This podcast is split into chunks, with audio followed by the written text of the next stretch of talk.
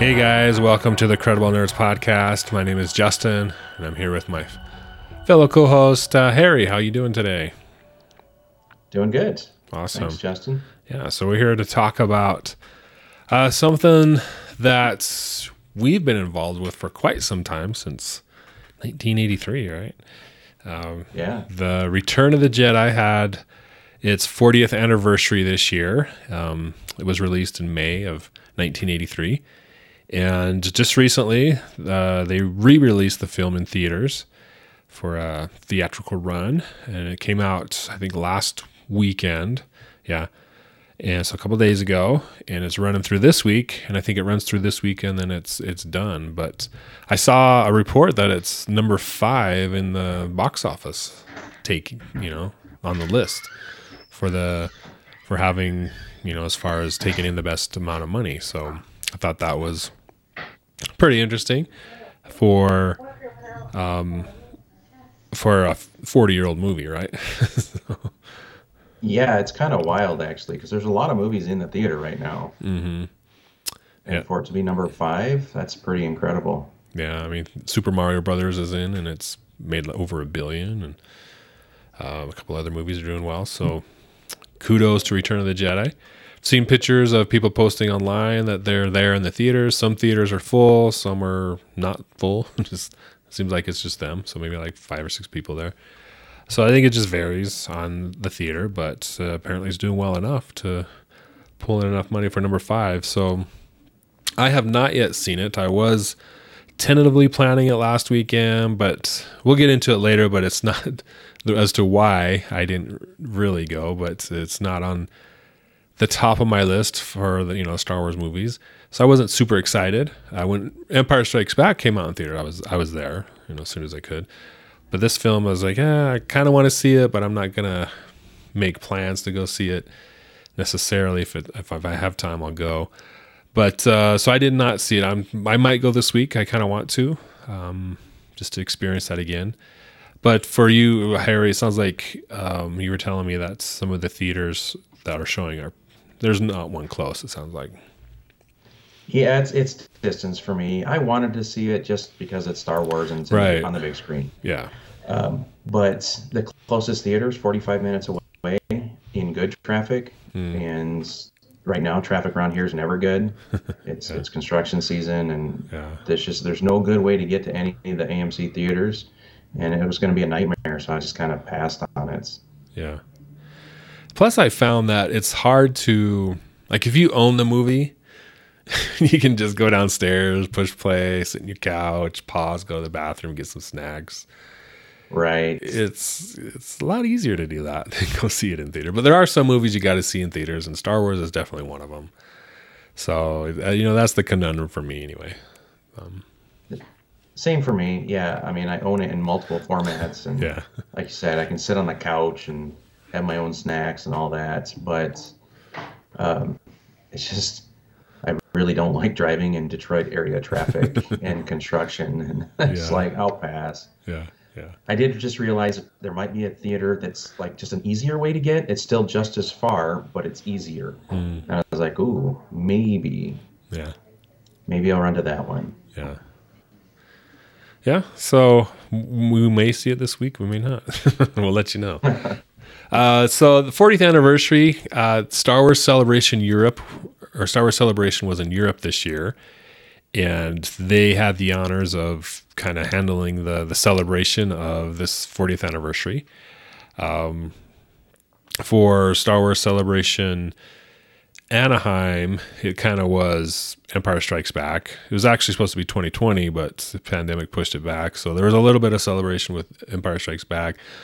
Uh, the one before that was actually was more Attack of the Clones for 2022. But um, you know, so every celebration tends to celebrate you know the movie that came out that year or close to it. So they got the 40th anniversary for for Empire or for Return of the Jedi. And if I remember correctly, they also got it for the 30th anniversary because I remember uh, after. No, no, I'm wrong on that. Never mind. So, uh, I was disappointed that I couldn't go to Celebration Europe or that there wasn't one here, but um, you know, we'll we'll we'll deal with it. Um, and then obviously the movie was released in theaters, like we talked about. So that seemed to be kind of the celebration of, hey, Return of the Jedi. It's the 40th anniversary. Was there anything else that you were aware of that kind of celebrated Jedi this year? Um, I would think the only thing that I, I, I noticed would be like some Hasbro releases. Yeah, that's right. There's some Black Series figures, 40th anniversary, um, kind of the uh, original card back look Yeah. to Black Series figures instead of the box. Mm-hmm. Yeah, and I haven't gotten those ones yet. Again, I'll probably I'll explain why later, but I have Star Wars, I have Empire. I just haven't picked up uh, Jedi yet. So I, I would think these must have been in production for a while because Hasbro stopped using plastic in their packaging. yeah, So this might be the last set of, uh, of throwback Yeah. cardback releases. I heard they're bringing it back though. The plastic, maybe it's just some, you know, clickbait thing. But I thought I saw something that they're Hasbro realized the error of their ways and they're going back to it. So I hope so. But as for now, so. I for mean, now, I- it's I- just the box. I open my packages. yeah, I, Oh, I okay. open them, so I don't care. Um, but when I got the first ones that were all cardboard, I was like, yeah, people are not going to be happy because you've got nothing to display but a box. Yeah, with a picture The on it. box is just a picture. Yeah. So um, I could see them going back. Yeah. Hopefully they do. I mean, I mean, if people are buying, because a lot of people buy one to display, one to you know, pull out and you know display and package, when not, you know, maybe play with or pose or whatever. So you're going to get it from that crowd. You're not going to get a, a one to display. You're just going to get. They're just going to buy one instead of two or three. I would think. Sure. Yeah. So anyway, well, uh, as far as Return of the Jedi goes, uh, we both saw it in in um, 1983.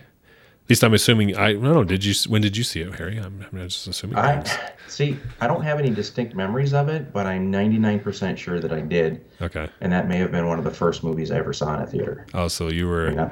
kind of that. I was only seven. Yeah. Okay. Or no, nine. I guess I would have been nine. No, that's not. That's not too young. Uh, but I, I, I don't recall any other movie and um, for that movie it's like i've always seen it so it makes me think that i did i just don't have a distinct memory of it Yeah. Yeah, I was probably 10, so not too much older. Um, no, I was 11. Yeah, I was 11. And um, I remember seeing it. So what, the big thing is, at that time in my life, there was a movie theater about 20 minutes away, so we'd always go there. It was pretty easy to get to. And me and my friends were like, "Oh, I saw Raiders of the Lost Ark four times. Oh, I've only seen it twice. I got to catch up. You know, I got to see it five times." So we were always having that battle. And so I went and saw Return of the Jedi multiple times, and I remember bragging to my friend Trent about it. Like, I went and saw it this many times, and so I know I saw it, and uh, I remember liking it, obviously. And then I went and saw it. I went down. We live in Utah. We went down to Arizona to visit my cousins, and they hadn't seen it yet. So I was like, "Oh, we got to go see it." So we all went and saw it uh, with like five or six cousins of about my age. And I remember we were watching it, and it was like halfway through, and one of my cousins was like, "Is this the part where Darth Vader takes off his mask?" it's like, "No, no, it's at the end. Keep keep watching." So they, that's what they were there to see because I had I had kind of dropped some spoilers to them, so they were excited to see it. But so I remember seeing it, you know, a couple times, a couple of the times that I saw it. So, um, then obviously, um, like you said, we own it on on home video. How many formats would you say you have it on? um, probably three um, i've got two copies on vhs Oh, uh, dvd and i think i've got 'em- everything on blu-ray now i think i upgraded yeah, so i think three three formats four copies okay. I did have it. I had. I do have it on the the one last time. You know, original. Buy it. See it one last time for a VHS. That that campaign, that marketing campaign, and then I know I bought the special editions, the gold ones. Uh, but I don't know where they are. I don't know what happened to those. Maybe there's in a box somewhere, but I haven't seen them for a long time. uh, for VHS. Then, but then I bought them on DVD, and then um, they did this release where they released two discs for the original trilogy. One disc was the the, the original, not not necessarily the original, but like um, one of the 1980s releases, right? And then they released the special edition on that disc. So I have that copy, and then I have it on digital.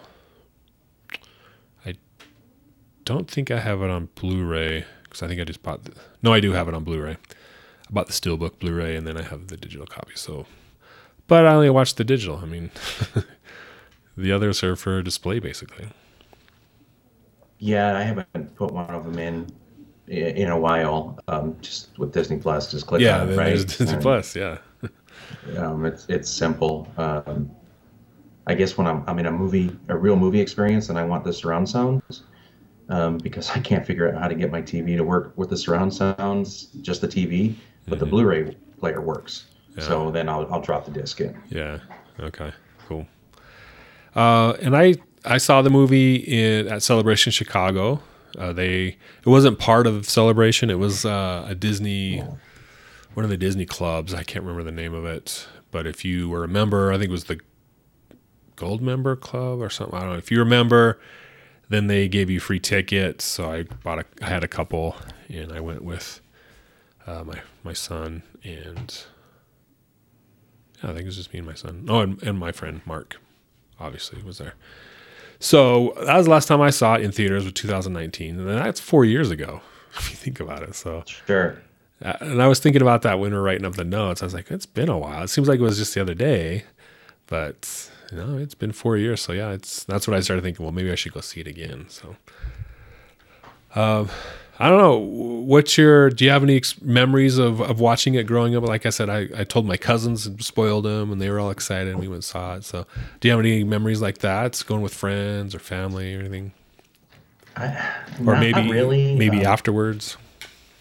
um, I the movie theater we had was right in town. I mean, so it was like five, eight minutes away, and it was one of the old school with the big, you know, neon marquee and the, you know, the the theater lights and all that. And you bought your ticket on the curb and then walked inside to the lobby, and it was Yeah, old school and cool. Because one of my first Star Wars memories, really, I mean, other than the toys, would was uh, watching the people for Empire lined up around the block at that theater yeah, because we had just moved into town and people are lined up like crazy. And uh, I thought it was pretty exciting, but I really don't remember seeing Empire, so it was definitely Jedi. For the longest time, um, it was a movie we watched all the time. And I don't know if it's because we had gotten a copy of it somehow, or if it was on TV more, or um, if one of my siblings, um, that was like their request um, like when we went and rented a, a movie. yeah. I mean, geez, I don't even know what year the first year it was available to purchase. It wasn't 1983 No, or 84, no.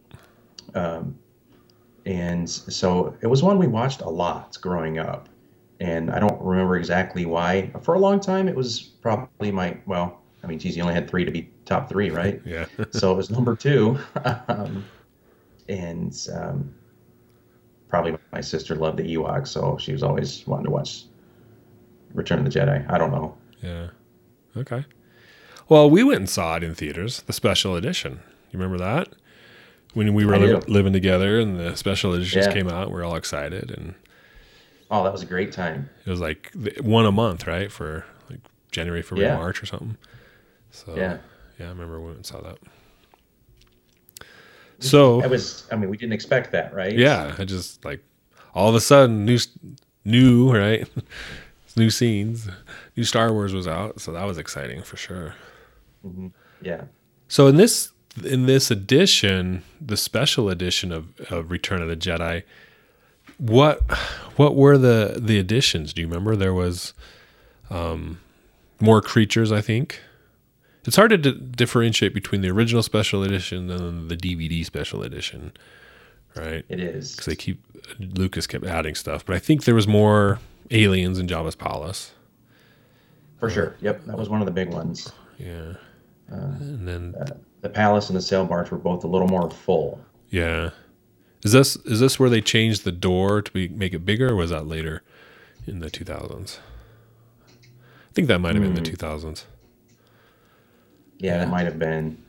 The Sarlacc was a little different. Yeah, that's right. The beak was added. Yes, yes. Which, well, whatever. yeah.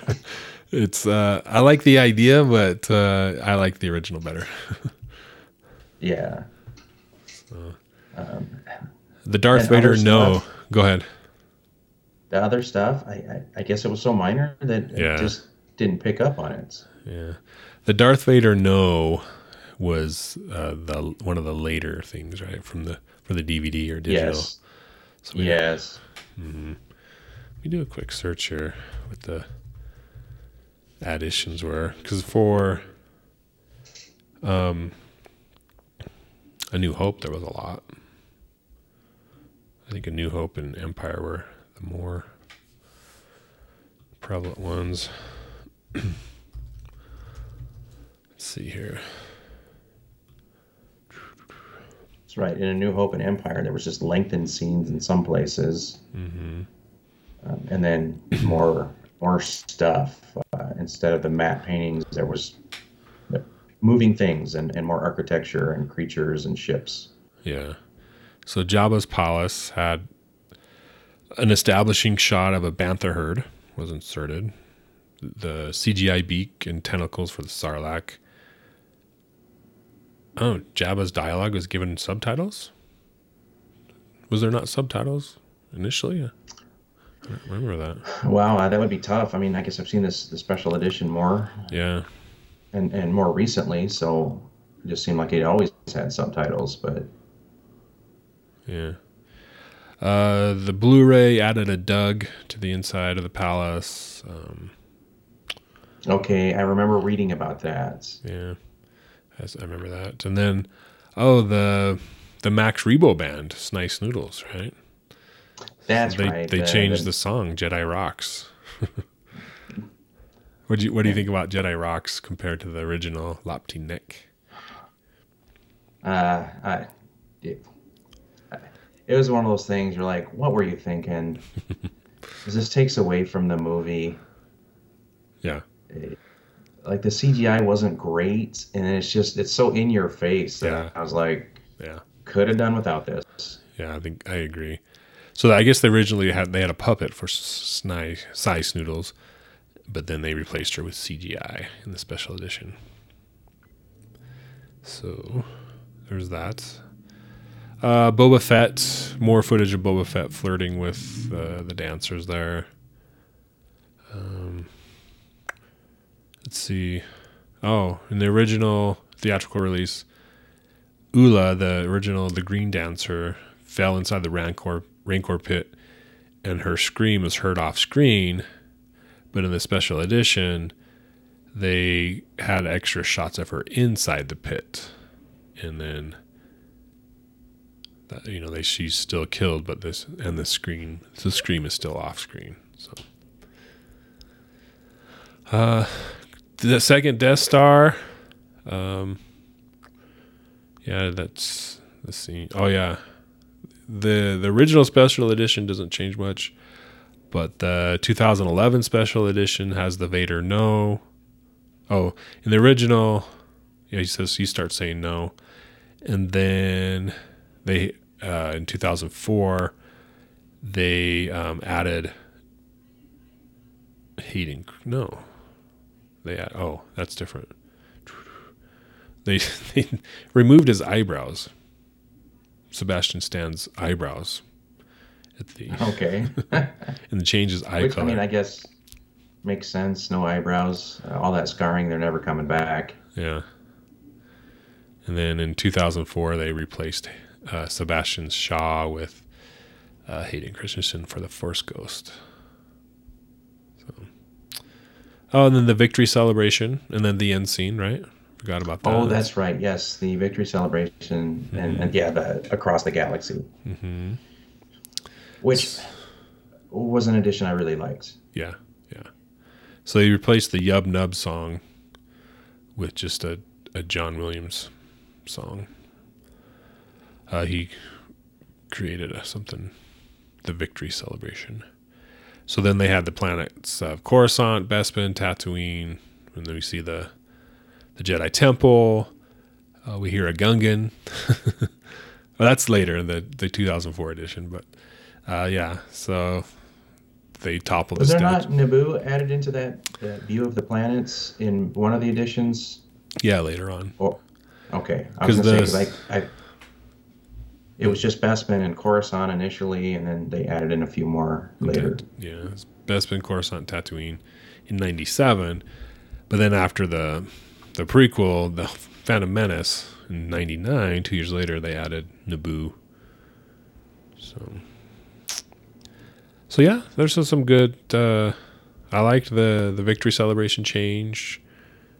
The Jabba's palace changes were good. So, some good stuff for the special edition. Yeah and that's and these ones they added some other stuff like we were talking about and that that's the definitive edition that we see now right if you're to buy the movie or purchase it on digital or watch it on disney plus that's the version we're to see is these updated ones and there's a lot of fan complaints that they want to see the original original theatrical release um, i don't really care for it in the sense that like I said, I had bought the DVDs that have the, you know, the one of the original versions. I think it's even then it's still updated a little bit. Uh, and they're just they're just old, you know. One thing about Star Wars is they hold up pretty well 40 years later, the the original movies. And you watch those original ones without the changes and you they're dated, you know. At least in my opinion. And I I tried to watch them, they were kind of boring. Uh, they just weren't as, as exciting and, and good as the, the ones. Now you can argue the the different special edition changes, but I think overall the special edition changes kept it more relevant and more interesting, in my opinion. Yeah, and added a little flash here and there, and some more life to scenes that were Yeah. kind of like I said boring. Mm-hmm. Um, just you know, shooting it with a matte screen, it's difficult to have anything moving, right? Yeah, yeah, over that same map though, you can CGI in a ton of stuff, and then it, it's pretty flawless. yeah, The the changes, um, for the most part, were, were done pretty well and uh, livened up the movies and and cleaned up the little scenes and just the life that's added just makes them a little better. And um, so, for the most part, I don't have any problem with the the, the additions. Um, it is strange at this point, though, that it's been so long since I've seen the original that I forget what's been added over Yeah. time. yeah. Just the special edition is is the version, right? It's the version now. So, all right. Well, so overall, I like this movie. Uh, there are a lot of good things in this movie. Um, and let's talk about our favorite things. Uh, some of the top five things that I like about this movie. Uh, we get to see, you know, probably top of the list, if not number one, is just Luke igniting his green lightsaber for the first time. You know, having because that was the big question. He lost his lightsaber in Empire Strikes Back. Um, what is he going to do now? We saw him get his hand at the end of Empire. Got that uh, prosthetic hand, but what about his lightsaber? What's he going to do? Is he going to build a new one? Is he going to find a new one? What's going on? And uh, while we didn't get the the deleted scene till much later of him building it, uh, we do get to see it, the finished product, and it's green, green blade, and that was exciting for fans. But I remember, I actually don't remember in the trailer, but they did show in the trailer, one of the first trailers, the lightsaber was blue. But they felt that that would be too confusing, so they they changed it to green to let us know, hey, this is this one's different. So, uh, what do you think about some the? uh, some filming issues as well? Uh, I think the there was. Yeah. and, and just the blue sky. It didn't show very well, and hmm uh, but overall, I preferred the change because it's a definitive change now. Mm-hmm. He has a new lightsaber. Right. It's a new kyber crystal. Um, Yep. So- So I liked it, um, and then just having the green lightsaber throughout the film, I really enjoyed seeing it. So And then the hilt was awesome. Pretty cool, reminiscent of Obi Wan, but it was his, his own thing. So pretty cool. Uh, what about for you? What's one of your favorite favorite things about uh, Jedi? I think I'll, I'll just never forget the big battle scene. Mm-hmm. This is the first time we see the entire Rebel fleet all together, and then it's just this massive space battle. Mm-hmm. And uh, we've got capital ships and you know light frigates flying around, and then just swarms of, of snub fighters, mm-hmm. X wings and B wings and A wings and Y wings and and uh, you know just masses of Tie fighters. Mm-hmm. Uh, and it was just it was really cool. This is huge space battle scene. Uh, it's something you know we had thought about all the time, right? Yeah. Um, there, there was no toys for most of these ships, but you're like, oh, they have these big ships and they're fighting the Imperial fleets, and and now here it is on the screen. So it was really cool for me. Yeah, the capital ships and all that stuff too. Death Star taking out the the rebel capital ships. That was that was pretty cool to see.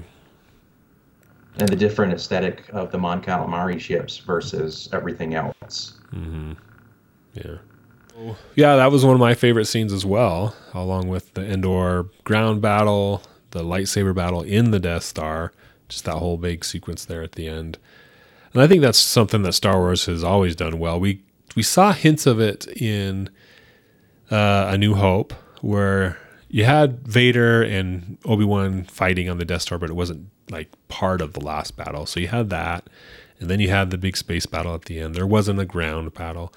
So it kind of had that impetus there. And then in Empire, you had the ground battle. And then Jedi is like, okay, let's put them all together and have it going on at the same time and cut back and forth between all three of them and see the heroes having successes, having failures, and then overcoming there at the end. So I thought it was, you know, obviously it's the climax of the saga, at least at that time that we thought it was. Uh, two different times. so, uh, it's just great storytelling it was great to see uh, that whole thing. But yeah, the space battle was pretty amazing. Um, I think for me, another what so that's one of mine as well. Uh, one that I really enjoyed was just kind of seeing the the group back to, together, the heroes back together. With first off, we see them kind of come together at uh, on Tatooine with Jabba's palace to rescue Han.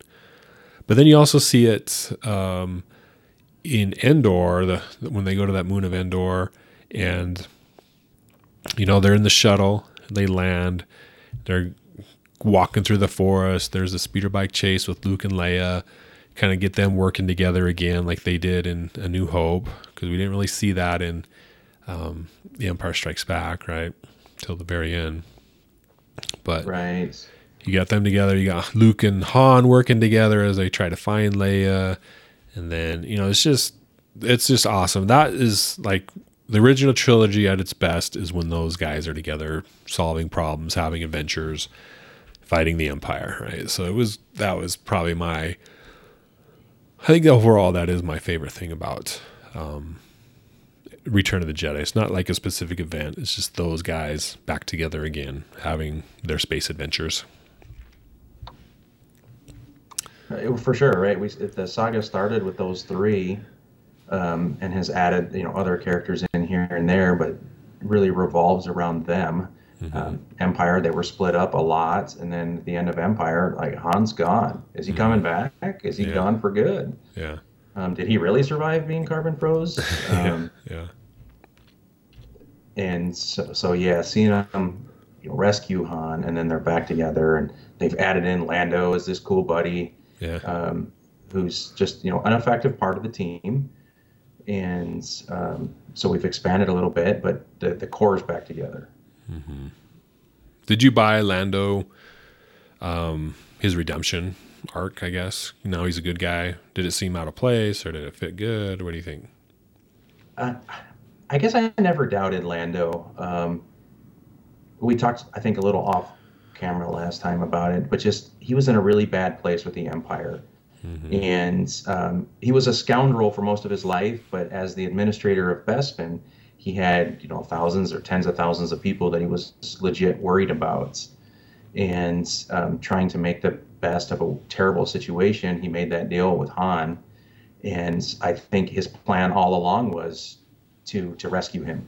Mm-hmm. And um, he didn't think, uh, well, because the plan changed immediately for the Empire, right? They were um, they couldn't leave now. Where he was, I think he was planning.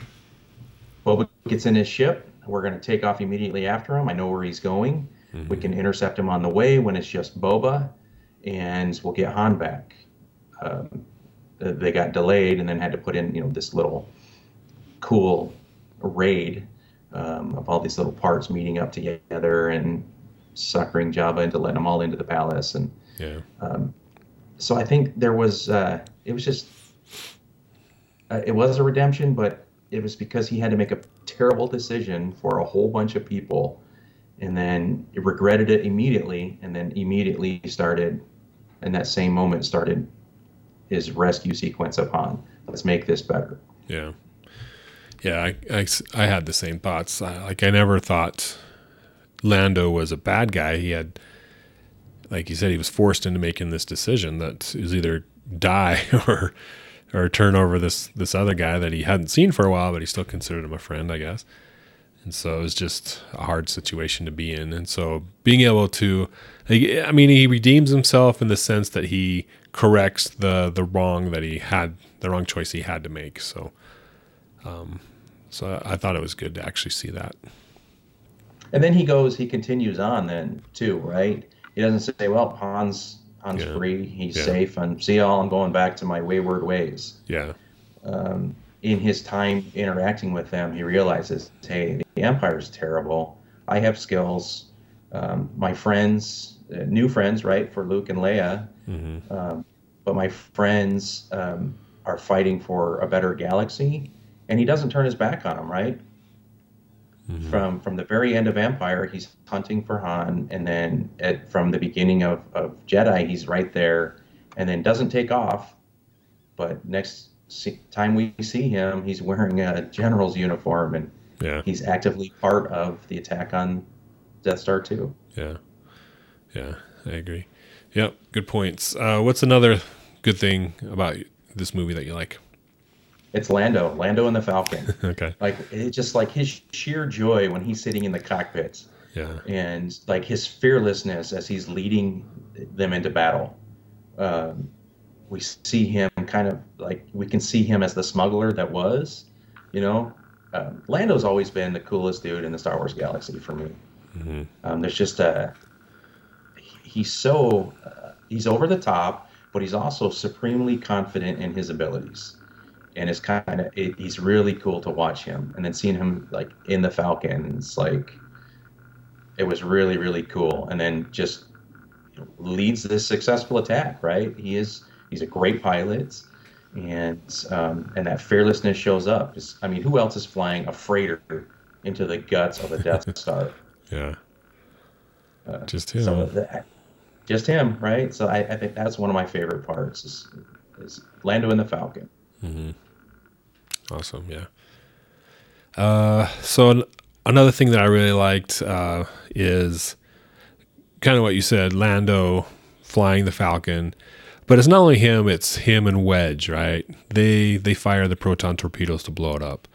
Um, Chewie has his moment where he, with him and some Ewoks, they overpower a, a Scout Walker and start uh, blowing up other Scout Walkers, and that turns the tide for that battle, that ground battle. Um, you know, so all these these secondary characters, C-3PO has his moment when he is able to talk to the Ewoks and kind of convince them to to help them uh, help the, our heroes and R2 has his moment where you know he's always they're always doing something to help out and just everybody has a part to play. It's not just Luke saving the day or Han saving the day. It's everybody having their moment and playing a part in in doing this. So just seeing them all be successful and contribute to this victory, I thought was a pretty cool thing to see. So. Yeah, um, when you mentioned Wedge there, because Wedge is kind of a background character in A New Hope, and he's a little more prominent in the the Battle of Hoth. Mm-hmm. Um, and but then we don't see him anymore. But then now he's back as, as kind of this this squadron commander and so yeah, seeing him be have a bigger role and then play part of the key in destroying the Death Star is is cool. But then everybody, right? Like you said, it's everybody's got a little part. Had everybody not played their part and um, and successfully pulled off whatever shenanigans they had, mm-hmm. um, it, it, it doesn't come together. Mm-hmm. Yep. All right. Uh, what's another thing for you? Another favorite um, thing? I, am going to say seeing Jabba's palace. Mm-hmm. Um, we, we have this inkling that Jabba's a, a, a big bad guy, right? And um, and for me, it's always a new hope. The the the threat of Jabba to Han uh, versus seeing him mm-hmm. in in the special edition, the threat of this gangster who who scares people. He's powerful. He can have people killed. Bounty hunters work for him. It's like, who is this guy, and like, what kind of operation does he run? And then we mm-hmm. show up at this, you know, this palace, this fortress, and it's just full of the worst of the worst. Mm-hmm. And it was really cool for me. Mm-hmm. Bunch of cool characters, and and just finally seeing Jabba as this this interstellar gangster. Mm-hmm. Yeah, that's an interesting concept. I wish they would have got to explore that movie in the movies more. Obviously, they, they did in the Clone Wars, which was great, um, but it didn't have that same impact that the movies have. But um, okay, uh, for me, another thing, uh, I think. Yeah, I think I've said all mine, or you we have similar ones. So, is there anything else for you that uh, you would want to bring up for the, your uh, favorite things? um, one, um, it's, it's kind of minor, but it was fun to see the A wings. Yeah, um, to cool. see a new fighter. Um, yeah. I guess the B wing was new too, but, but the A wing for me was like just this cool little super fast, um, powerful fighter. Um, and it was before we knew kind of the backstory, right? Because all of that was fleshed out in novels and comics and other things about how it was built as a, a direct um, result of the TIE interceptor. Mm. But seeing it flying around this tiny little thing that's so fast, and then it has that pivotal moment in destroying the superstar destroyer mm-hmm. um, was was pretty cool. Yeah. Um, and then I think the only other thing was the commando raid to Endor. Yeah. Um, uh, seeing because to me this is the Rebel Alliance in action, right? not the big battle on Hoth that they were forced into. They weren't really ready. Exactly, and just an overwhelming Imperial force shows up and um, dominates them. The uh, the difference is here it's exactly what the Rebel does well. The Rebel Alliance does well, right? This small commando raid going out to take a specific targets, and I, that was just kind of cool. They're all in camo and they have different rifles from the other Rebel troopers and different uniforms, and then they just go to town. Yeah, yeah, for sure. The the A wings, I the tie interceptors were pretty pretty cool too. It seems like every movie there was a new ship, right? First it was the Tie Fighters, and then it was the Tie Bombers, and then it was Tie Interceptors. So I liked that progression. Um, but probably I just remember one last thing that was pretty awesome about the movie. Can't believe I didn't remember it till now, but the the Emperor, right? This is we've heard about him since A New Hope. We saw a hologram of him in Empire Strikes Back, and then we actually get to see him. He's a main character in this movie, uh, and he, you know, the actor Ian McDiarmid played him perfectly. Um, thought he was a, a great villain for sure. One of the the most iconic of all time. So, and just the Force lightning and him egging on Luke, you know, to strike him down, uh, give in to the dark side. You know, it's just uh, such such good acting there. So, really enjoyed the the introduction of the Emperor. So, what about you? What do you think about Darth Sidious? Even though we didn't know him by that name at that point. Yeah, it was like you said. We've heard about him for a long time, right? He's the the head of the empire. We have really haven't seen him much, just in holograms, and here he is. Mm-hmm. He's terrifying. He's powerful, um, and he's all plotting, right? He's he's allowed the Rebel Alliance to find out about this second Death Star, um, but it's you know well ahead of production and it's ready to go when they show up, and yeah. he has a plan to wipe out the rebellion Yeah. and um, and you know something we don't know until later, right? But there's foreshadowing there that I don't know if it was on purpose, um, but he's you know strike me down, and it's because he doesn't care, right? He's already got his clone plan. Yeah. Um, when Luke strikes him down, he becomes another Sith Lord. He'll just have him off Vader, and he's got him as an apprentice, a, a younger, more powerful apprentice, and the Emperor comes back. Um, this guy is truly one of the the great villains of all time. Yeah. Yeah, we thought Darth Vader was awesome.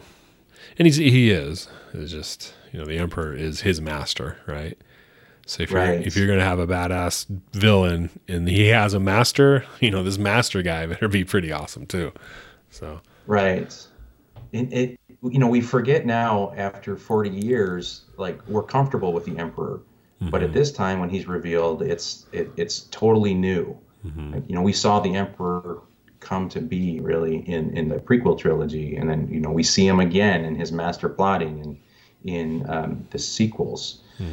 Um, and we even see Vader, uh, like in Rogue One, and and then in comic books and in uh, the Obi Wan TV series, we see him like bigger and badder than ever, and truly terrifying.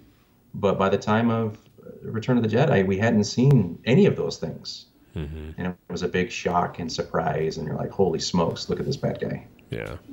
Yeah. Definitely. Well, so there's a lot of things, a lot of good things about this movie, but there are some things that bother me or I don't. I call them my least favorite because they're not like bad things. They're just my least favorite, meaning they're still good. But uh, uh, for me, you mentioned Jabba's palace as your favorite, uh, one of your favorite things. Mine was one of my least favorite things is Jabba, Jabba's palace, in, in the sense that uh, it could have been better. And may, they, you know, I have to remind myself in 1983, they or 82 when they were making it, they did the best they could, which was pretty amazing for the time. But even then, I remember watching it and I was like, well, why are they afraid of that guy? He's fat. he just sits there. You push him around on his his his uh, platform. Are they really, you know, scared of him? so uh, that's kind of the where I'm coming from. I liked him as a character, but he wasn't very menacing. He was just big and fat and didn't do much. He had power because he could tell people, "You kill him, you kill him, you do this." You know, he had that. So that was kind of his thing. But I wasn't necessarily afraid of him of what he could. I didn't feel like our characters were in that much danger, really. So that's kind of how I see it. Uh, Yeah, that's that's true. I mean, he doesn't have the force. Yeah, Um, he, he doesn't carry a blaster. I mean, he can't even hardly reach anything. His little Yeah. stubby T Rex arms. he can just get his Um, frogs to eat. So He's he has all these people to control him, or that he controls. But uh, that's true. It's like, why do they even follow him? yeah, Why doesn't somebody like Boba Fett just off him yeah, and and be done with it? Um, I I guess the Clone Wars maybe answers that a little bit. That Yeah. it- you know he's Jabba, but there's other Hutts.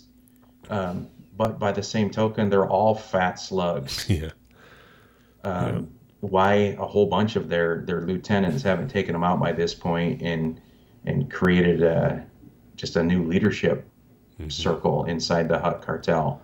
Um, It's true, right? Uh, why are we scared of this big guy? yeah, Um, other than if he's trying to give you a kiss and you're chained to him. yeah. That's that's nasty. So that's one of my things. Uh, what about for you? What's another thing? Least favorite, Um, right? I, and and it, this is again, this is technology of the time, right? It was the lightsaber in the daylight scenes.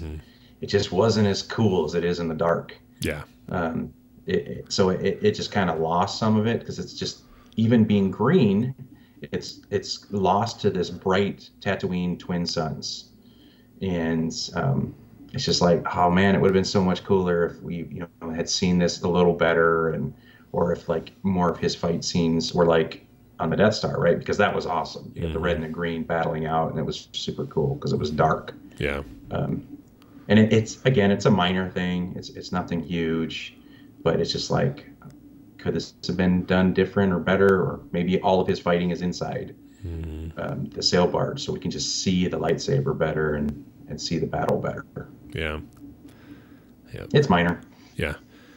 Uh, another thing for me is the Ewoks. that's a that's a common target that people use. Oh, the Ewoks are stupid.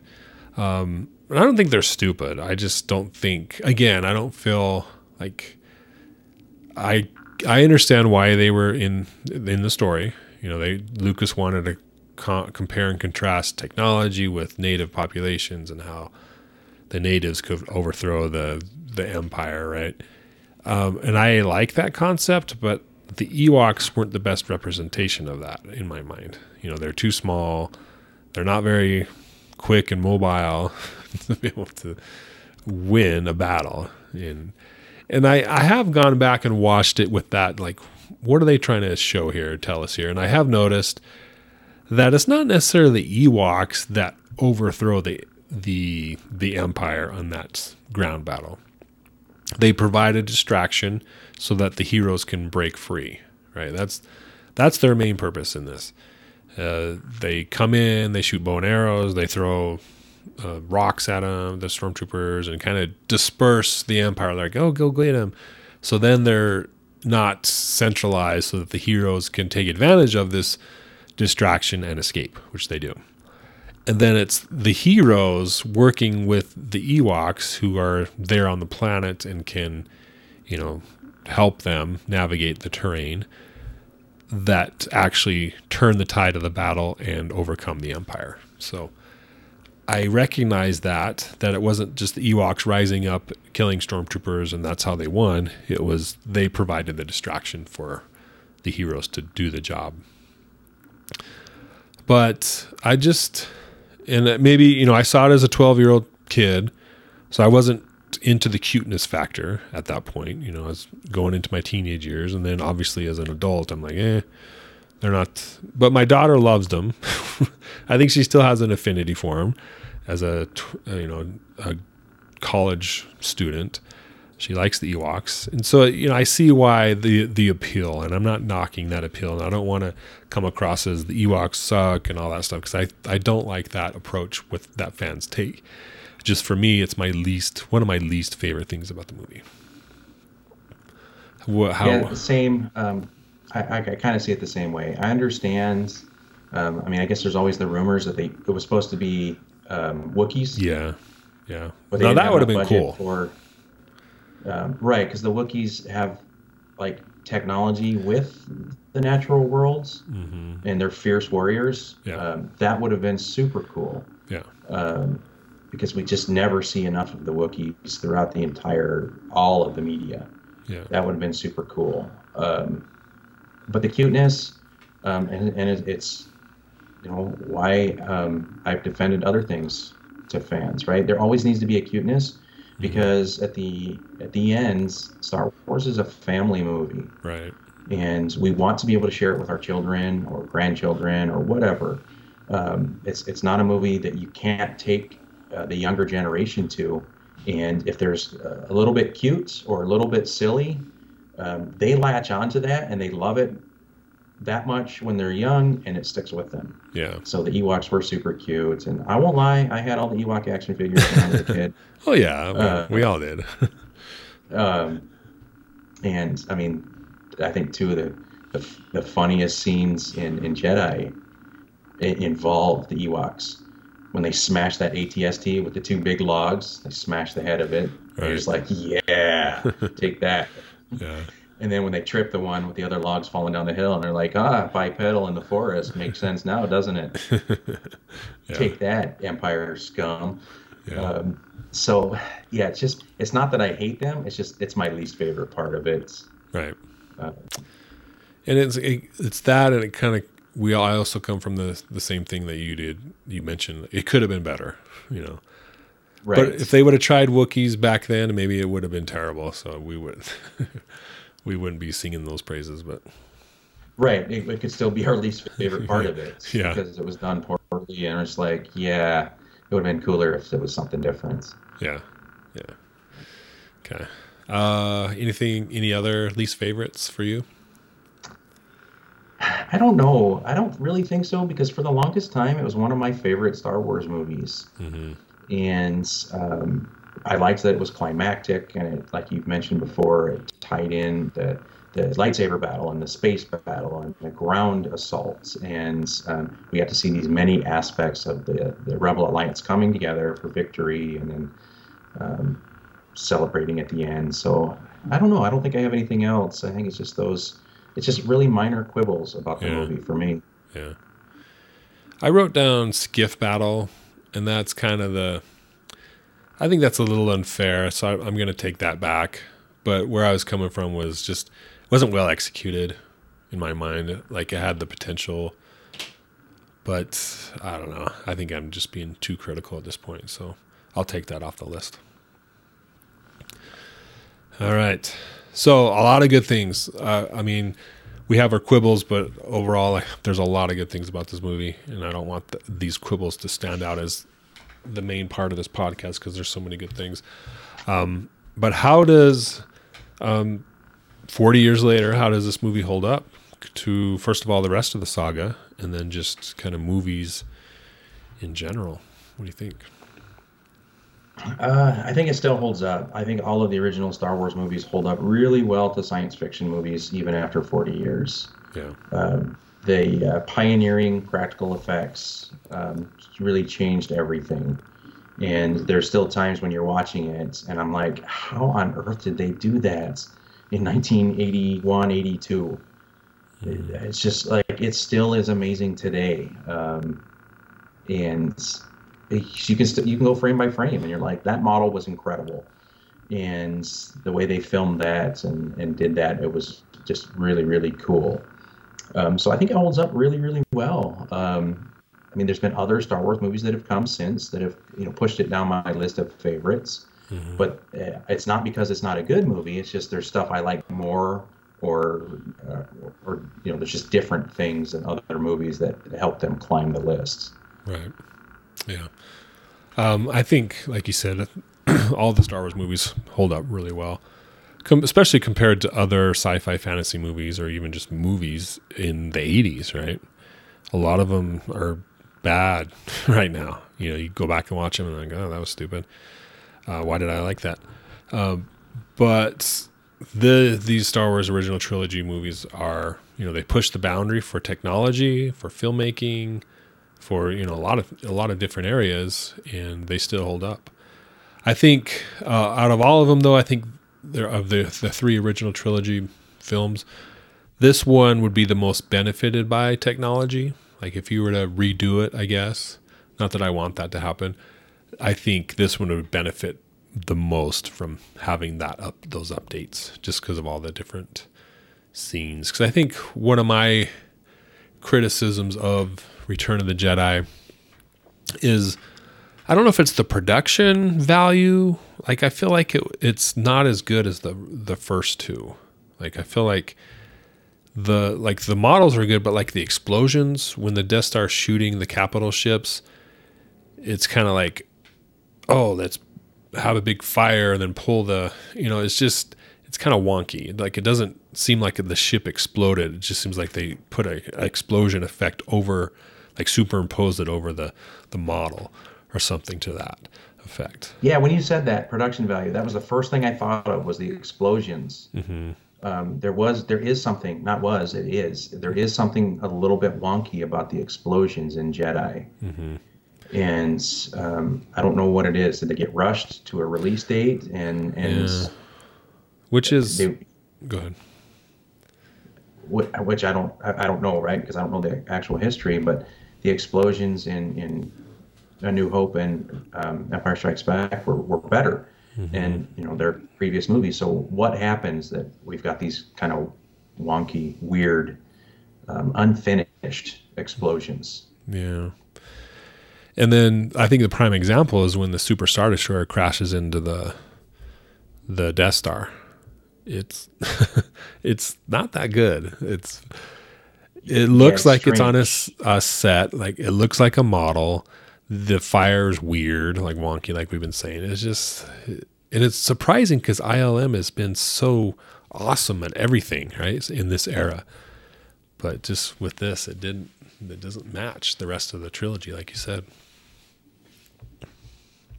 Yeah, so th- there's that for sure could benefit from. I mean, if he's going to redo anything, if they're going to touch it up again, um, Yeah. Fix those explosions, um, set some gasoline bombs off, and you know, film those and Yeah. superimpose over the superimpose. Yeah. Yeah, so it's, it's those type of things, and then the lighting is weird in some of the scenes. Like it, the I don't know, and those are like small things, but it just they're noticeable to me. Like I don't notice those things when I'm watching the other two movies, but in this one, I'm like, why is there like like on Endor at the end of the battle? There's the light's too bright for um when the heavy forest. yeah, that could be at the outside because a lot of it's set pieces, but here in, in Endor, that's a lot of outside shooting. But, but why? But why is it bright? Right? You got these massive trees. Shouldn't it be pretty dark down here on the, the forest Yeah. floor? Yeah, Um, yes, for sure. There's some weird things, um, which makes me want to look back. Was he? Tr- did, did he wander off to another project? And there was minions finishing the movie, and Wow. or or no, Because my there- my there are some unfinished aspects to it. yeah, my um, I think there's I have two things, two hypotheses, I guess. First one is Richard Marquand. Um, I don't know how he ended up with um, the director's job. Because first of all, he wasn't that good. He was wasn't um, very well. Uh, he didn't have a lot of like movies under his belt, I guess. So that was always a curious thing. And then, because if you look at the directing for the first two, they're pretty awesome, and this one just. And I've read, you know, the making of books, and it seems like he got in. He got into it over his head pretty quickly, and George Lucas had to spend a lot of time just basically being the ghost director, like, "Hey, you should probably do this," or, you know, kind of mentoring him as as the movie went on. So he was over involved. Maybe that's what it was. It, he had to spend so much time with Richard Marquand that he couldn't supervise these other things that were going on that needed to happen. So those are that's my theory, I guess. And then there was one other thing. Uh, let's see. I'm looking at here. So was was this Richard Marquand? Was he um, was he forced on Lucas as a director? Or did Lucas choose him? He, he chose him. Yeah. So, and I think this was they were looking at people like, um, what's the dude that did Dune? Um, ah, I can't remember his name.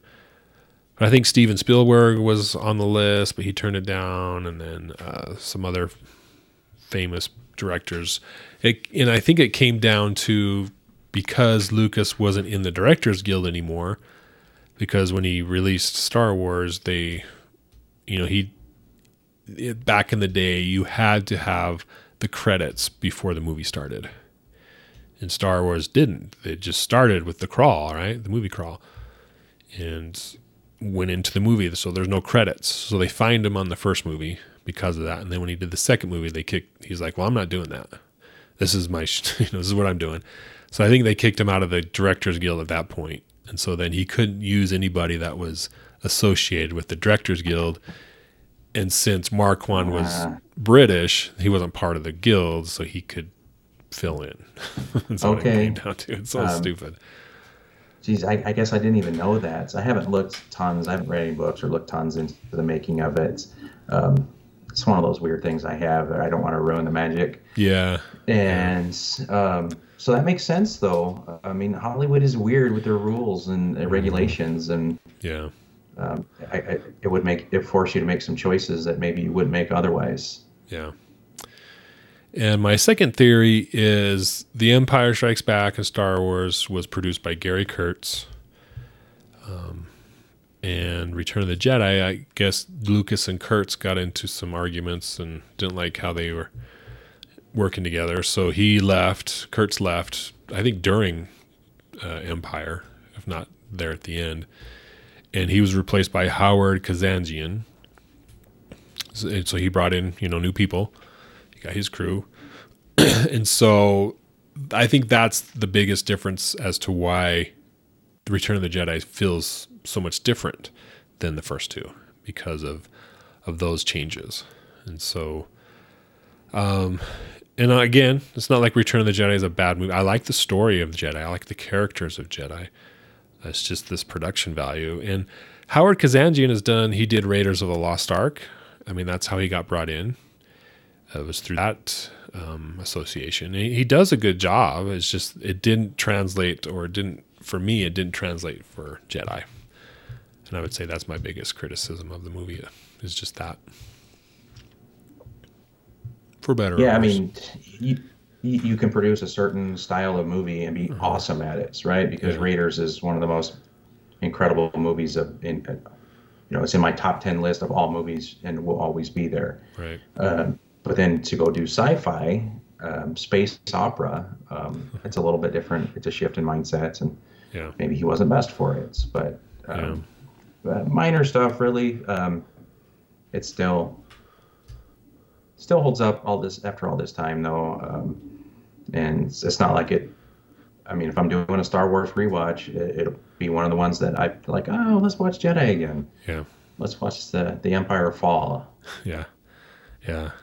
So, well, how would you rank it in your overall Star Wars saga list list of movies? One through Um, eleven. We're going to count Solo, and we're going to count Rogue One. Five or six, probably. Okay, so middle of the pack. Yeah, solidly in the middle of the pack. Um, kind of would bounce, you know, forwards and back between like Phantom Menace, like those two kind of jockey for position, um, just depending on my mood. Yeah. But Yeah.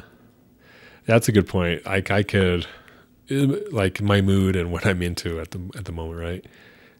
This is kind of how I rank them. What would so it's five or six. What's the previous like? What's one through six then? Or one uh, through five? Rogue One, Okay. Solo, A New Hope, uh, Revenge of the Sith, and then either Jedi or Phantom Menace. Okay. Nice. Yeah, for me it's a little lower. Well, a lot lower. It's well, it's kind of at the bottom. Um La- Last Jedi is last. Um I would Yep, put I would put it right above that like right above that, so 10th. Okay. So not not because it's bad. Again, it's like 1A, 1B, 1C type thing, you know. Sure. Right. Like I like all of them. I like Last Jedi. I like, uh, well, I like parts of the Last Jedi, um, even though it's last on my list. And overall, I like Return of the Jedi. It's just at the bottom for the things I've talked about. I just think there's better Star Wars movies than that.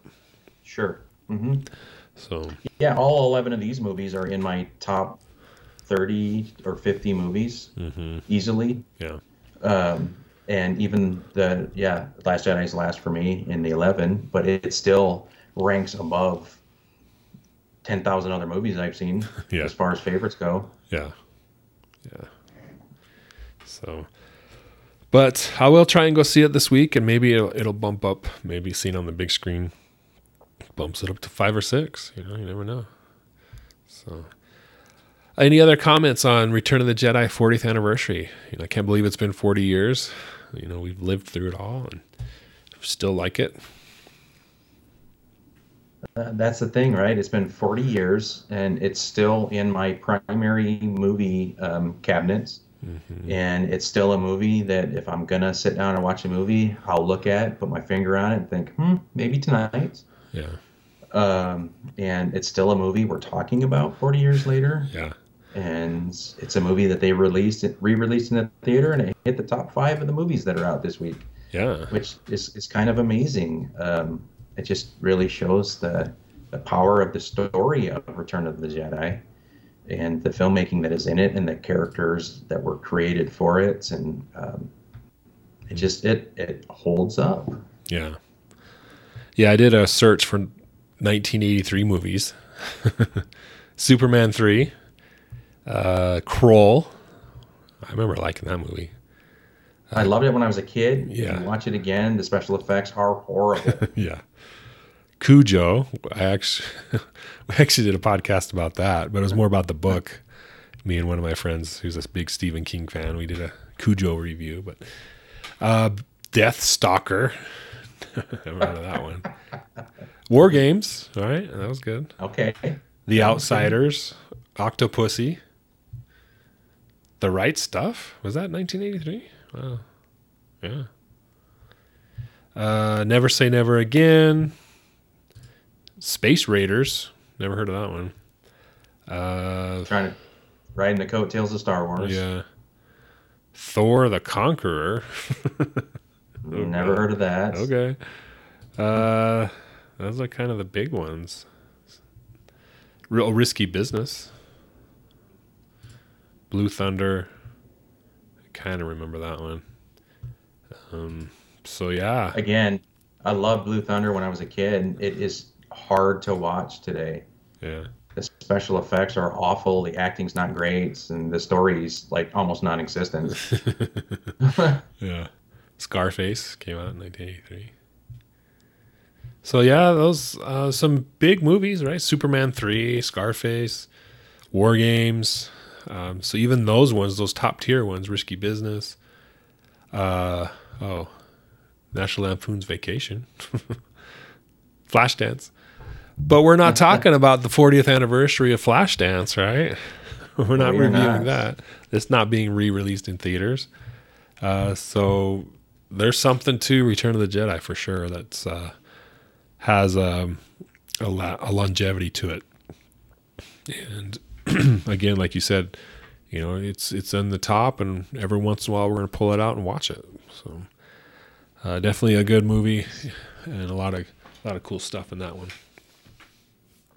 But so we want to thank you guys for watching us, uh, watching this podcast review of the 40th anniversary of Return of the Jedi. If you have any different thoughts and would like to comment on the the video, saying why I'm out of my mind to rank Return of the Jedi at number 10 of my Star Wars movies, do so. I mean, I I'm always looking for additional opinions. I mean, I have no problem with people saying I'm crazy and it's the best movie of the Star Wars saga. But um, so yeah, like the video, comment on the video, subscribe to our YouTube channel. We're going to doing some Star Wars content here in the next few weeks. So stay tuned for more of that. Um, we got a lot of good things we're going to be talking about here shortly. So thanks guys for for watching, for listening, and we'll catch you next time. May the force be with you. May the force be with you always.